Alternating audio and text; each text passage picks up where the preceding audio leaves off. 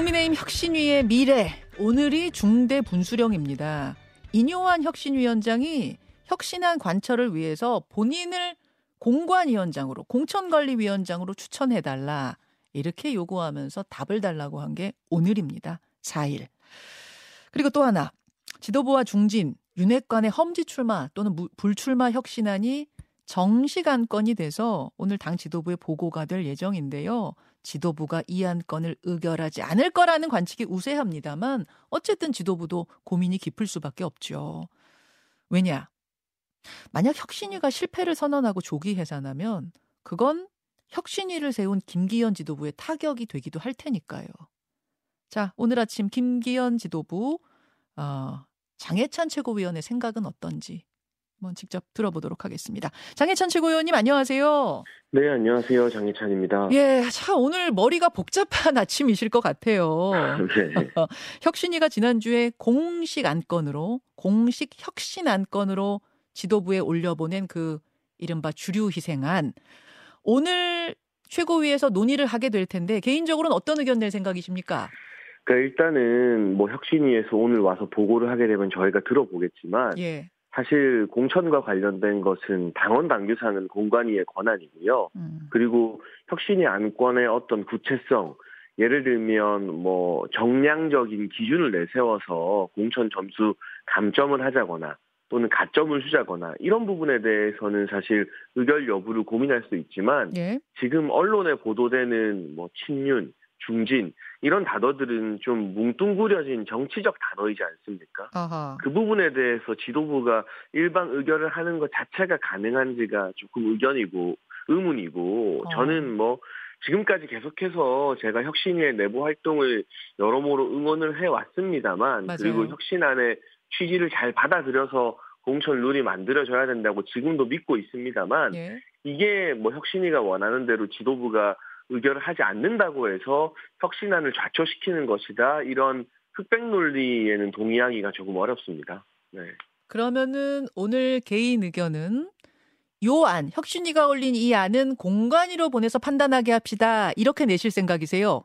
그러니까 예를 들면 뭐 이 안에 대해서 지도부가 의결을 했어도 나중에 정치적 결단이나 헌신을 하는 선배 의원들이 안 나오면 예. 그건 또 말짱 도루묵이 되는 거잖아요. 예. 그러니까 이 부분은 지도부가 의결한다고 해결되는 문제가 아니라 예. 혁신이가 이런 분위기나 흐름을 만들어낸 것 자체가 저는 대단한 성과이고 긍정적인 일이라고 보는데 음흠. 이걸 즉석 요리처럼 3분 어, 카레처럼 바로 뚝딱 답이 나오길 기다리는 것보다 음. 누군가의 뭐 정치 생명이 걸린 일이기 때문에 사골 곰탕처럼 좀 푹 우려내서 결과가 나올 때까지 혁신이도 이제 어. 어, 배를 띄웠으니 이 배가 순항하는 걸 좀 지켜보고 기다릴 필요가 있다라는 말씀을 드리고 싶네요. 3분 즉석 요리처럼 뚝딱 결정할 게 아니라 사골 사골 곰탕처럼 좀 끓이면서 심사숙고하자 그 말씀이세요? 비유가 괜찮을지 모르겠습니다만 저는 그런 문제라고 보고 어쨌거나 혁신위의 공로를 인정하자면 예. 이런 당내 중진들이나 뭐 영남권 의원들에게 헌신해야 되는 거 아니냐는 의문 부호 그런 묵직한 질문을 던졌다는 것 자체가 예. 하기 힘든 일이고 혁신위가 뭐 그건 잘했다고 보고 있습니다. 예, 장혜찬 최고위원은 실제로 혁신위를 많이 응원했습니다. 어떤 이야기가 있냐면 정치 선배들이 총선 승리를 위해 희생이 필요하다면 얼마든 대의 명분을 위한 결정을 해줄 거라 난 믿는다. 지도부에서 더 적극적으로 혁신안을 수용하는 의지를 보여야 한다. 그렇게까지 말씀하셨던 분이잖아요. 네. 그래서 3분 요리처럼 뚝딱 하고 이렇게 해라, 뭐 저렇게 해라 하진 않더라도 이 혁신위의 안건에 대해 우리도 지지합니다 정도의 의결을 하고 공관위로 보낼 수도 있는 거 아닌가요? 그러니까 뭐 여전히 당 지도부가 혁신위의 여러 안건 또 이전에 나왔던 것에 대해서는 더 힘을 실어주면 좋겠다는 의견을 갖고 있습니다만 예. 사실 어, 이유 여하 막론하고 공간위원장이라는 발언이 이뇨한 위원장의 입에서 나오지 않았습니까? 음흠. 그게 이제 혁신한 관철을 위한 당수였다 하더라도 예. 뭐 공관위원장이라는 단어가 나온 이상 저희가 사실 지도부 안에서 혁신위를 많이 응원했던 소위 말하는 젊은 최고위원들도 예. 어, 거기에 동의하는 것은 아니기 때문에 운신의 폭이 오히려 좀 좁아진 측면이 있죠. 저희가 어. 지금 상황에서 뭐 혁신위 편을 무조건 들면 자칫 잘못하면 뭐 이뇨한 위원장의 공관위원장 선언이나 뭐 이런 것들까지도 동의하는 것 아니냐는 오해를 살 수 있기 때문에 어. 오히려 그 부분에 있어서 어, 혁신위를 응원했던 사람들도 예. 지금은 좀 의신의 폭이 좀 좁아진 상황이라고 말씀을 드릴 수밖에 없습니다. 아, 아니 근데 인요한 위원장은 그 공관위원장 자리를 무슨 자리를 탐해서 내가 달라는 게 아니다. 아, 혁신을 마무리 짓겠다는 의미로 나한테 그 공관위원장 자리를 달라고 한 거다라고 설명했는데 그, 그 그래도 뭐 이게 좀 적절치 않았다고 보십니까? 그러니까 물론 의도는 저는 알고 있습니다. 그리고 음. 설명해 주신 내용 그대로일 거라고 믿습니다만 정치라는 게 예. 아무리 맥락을 봐달라라고 하더라도 우리 언론과 국민들이 맥락까지 다 이해해 주기는 좀 어려운 그런 복잡한 일이 정치잖아요. 음. 그리고 제가 계속 강조하지만 이게 너무 조급하게 서두른다고 될 일은 아닌 것 같습니다. 그 음. 문관위원장 발언도 예. 혁신안이 조금 빨리 관철되기 바라는 마음에서 나오신 거 100번 이해합니다만 이게 뭐 제가 계속 비유를 썼습니다만 음. 빨리 안 된다고 해서 끝까지 안 될 것이냐 그게 아니라 음. 총선 공천 분위기 아직 들어가지도 않았거든요. 예산안 전국이고 국회에 기본적으로 예산안이 끝나야 그때부터 본격적인 총선과 공천의 시간이 네. 시작되는 것이기 예, 때문에 예. 혁신위에서 막 너무 서두르거나 조급할 필요는 없다는 말씀을 드리고 싶습니다. 왜 이렇게 서두른다고 생각하세요? 글쎄요, 아무래도 성과를 뚜렷하게 내야 한다라는 점이 있겠죠. 그런데 저는 혁신위가 제시한 네. 여러 가지 아젠다나 공천에 대한 긍정적인 방향들 자체가 네. 성과라고 보고 있기 때문에 음. 그게 지금 열매가 뚝 떨어질 필요는 없거든요. 일단 음. 혁신위가 씨앗을 뿌린 것 자체로 그 열매가 공천관리위원회가 구성되고 나서 본격적 공천 심사가 시작되는 1월, 2월에 충분히 맺히기 위한 시간이 필요한데 씨를 뿌리고 바로 열매까지 따겠다 하고 그렇게 어. 생각하지 않아도 이번 혁신위에 대해서 대다수 좋은 평가를 하고 있다는 또 덕담도 드리고 싶네요. 근데 문제는 문제는 이뇨한 위원장 입장에서는 아, 전권 약속해놓고 우리가 생각하는 혁신의 핵심은 인적 쇄신인데 그걸 받아들이지 않으면 이건 어떡하느냐라는 불만이 분명히 있더라고요. 그래서 아마도 아, 조기 해체 선언, 뭐, 사실상의 실패를 선언할 가능성이 상당히 높습니다. 그렇게 되면은 이제 혁신위를 세운 게 김기현 대표니까, 김기현 지도부니까, 지도부도 타격이 되는 게 아니냐, 지도부도 흔들리는 거 아니냐, 이런 얘기 나오거든요. 어떻게 보십니까? 그 혁신위의 활동 기한 같은 경우도 혁신이 스스로 결정하는 것이기 때문에 제가 섣불리 점치기는 조금 어렵고요. 다만, 어, 지금 현재 이미 총선 기획단이 구성되어서 활동 중인데 예. 혁신위가 제시했던 안건 중에 뭐 하위 20% 컷오프가 있지 않습니까? 예. 근데 오히려 그 이상으로 더 확대해서 컷오프 많이 하겠다라는 등 음. 이미 혁신위의 안건을 상당 부분 수용해서 총선 기획단에서 활동을 하고 있고 이런 일들이 이런 기조가 공간위에서 이어진다면 그게 어떻게 혁신위의 실패가 될 수 있나요? 지금 혁신이가 뭐 밥 먹자고 했는데 제가 계속 또 비유 쓰자면 음. 3분 만에 요리 안 나왔다고 실패는 아닌 거거든요. 어. 그런 의미에서 혁신이가 이 활동의 성패에 대해서 이런 어떤 기조를 제시한 것, 예? 큰 방향성을 제시하는 것을 기준으로 삼아야지 이게 빨리 되고 안 되고 당장 되고 안 되고를 성패의 기준으로 삼을 필요가 없다는 말씀을 드리고 추후 김기현 지도부에서 공간위를 구성하고 공천 룰을 세팅할 때 예. 혁신위의 방향성을 얼마나 존중하는지를 보면 저희의 어. 진정성이 충분히 다 느껴질 거라고 생각하고 있습니다. 네. 그 결실이 늦어질지언정 그러니까 맺힐 거라고 보세요? 예를 네, 들어 저는 예. 뭐 도, 돌아간 물레방아가 뒤로 돌아가기는 힘들다고 보고요. 어, 네. 아, 지금 여러 가지 여론의 흐름이나 이런 것들이 또 혁신위의 긍정적인 측면도 있어서 예.